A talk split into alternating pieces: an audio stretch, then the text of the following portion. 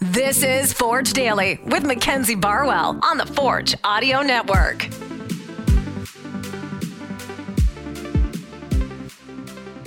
Forge fans, welcome back to another episode. Today is July 25th, 2023.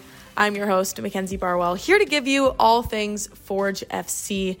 It was a busy day here at Tim Hortons Field. Practice started with a fun activation this morning, then they got right into some position play, focusing on that through ball into the final third, which I know we're all familiar with because of Kyle Becker and David Choinière this past weekend. In today's episode, we will hear from Kwasi Poku and Rezart Rama after practice. But before we get into that, let's talk about some highlighted Forge players from week 15 of the CPL's Team of the Week. In the center midfield for the sixth time in a row, I had to double check that because I'm starting to lose track. Kyle Becker makes yet another appearance after his performance against Pacific. Kyle recorded an assist, creating two chances while completing 90% of his passes on Friday. And then to his right, a player who doubled Forge's lead late in the first half, David Choinière, landed himself a spot as well. Unsurprising after having played such a key role in both of Forge's goals. Manjrekar James would take the center back position. He sat out one game due to his yellow card accumulation, but he came back with some force. On Friday, James won possession eight times, making eight more clearances and putting in a strong defensive effort. Lastly, in net, making two crucial saves and recording yet another clean sheet to tie for most in the league, Tristan Henry. No appearances from Vancouver FC, who Forge will match up against on Friday. However, they do have two players a part of their exceptional young talent roster spots, being James Cameron and TJ Tahid. So they have two out of the three players across the CPL who have been designated exceptional young talent. The other spot being Forge FC's own Khadim Kane. I got the chance to talk to Kwasi about this new addition to the CPL as well as his teammate Khadim Kane.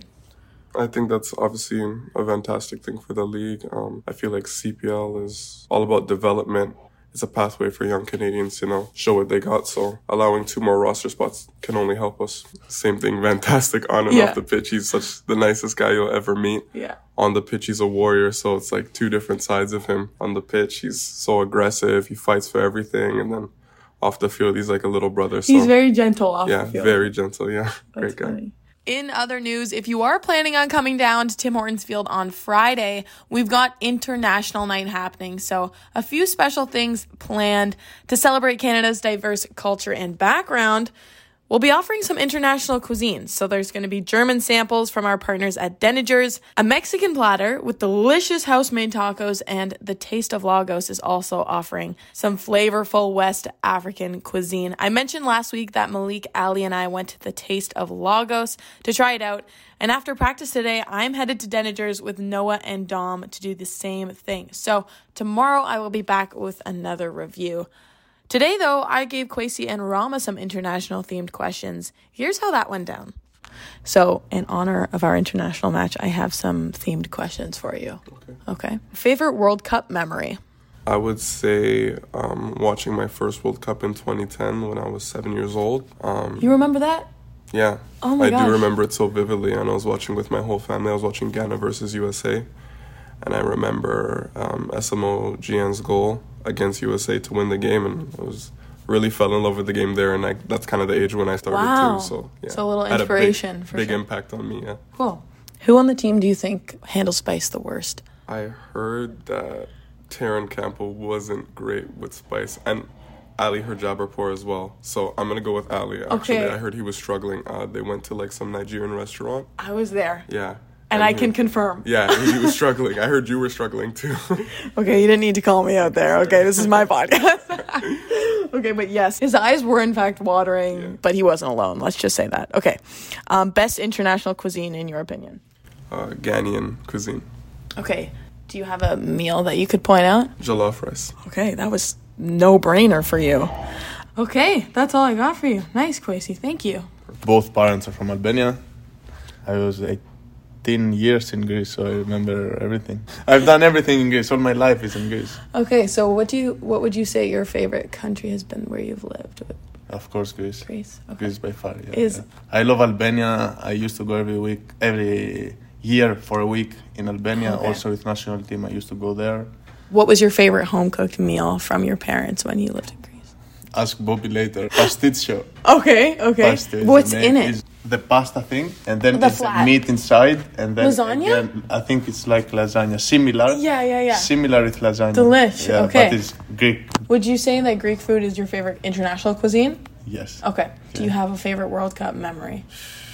I was too young. I can't say that I Yeah. remember Euro 2004 when uh, Greece won the big thing. I was very young, but I just remember the noise. The I can't. I don't know about the games Yeah, and yeah, things like yeah, that. The atmosphere, yeah, Yeah. the noise, everything, and for the next years, you know, that was big thing for Greece. You know, I was growing up with that in my mind always, like Euro, because for Greece is big thing. You know. All right, that will wrap up my interviews with Kwasi and Rama. A huge thank you to those two for giving me their take on some international cuisine. Tomorrow, you can expect both an episode of Forge Daily and Behind the Beard. So, thank you so much for listening, and I will talk to you then. This has been Forge Daily with Mackenzie Barwell. If you like what you heard, please like, follow, subscribe, comment, and share. I was playing soccer from very young, so I was doing taekwondo, karate. What? Yeah. Taekwondo and karate. Yeah, yeah, yeah. But I let that on the side then because I said no, no, I have to go for seven years. I was doing the same time. No way. Yes, but Oh I had problems gosh. on my knees. Yeah, that's how I decided. And also my brother. It's it's a big thing. My brother was quite. Everyone knew in his age he was very. Even Bobby coached my brother, 2004. No way. No way. It's, in it's Greece. crazy in Greece. Yeah, What? when Bobby went there for two years to do to train with Olympiacos, my brother was in was around 14, and Bobby had him as a player. And we found out when I came here and we was talking about my me, Yeah, my yeah, family yeah. and things. We found out that Bobby He was like, my- oh, I actually coached him. yeah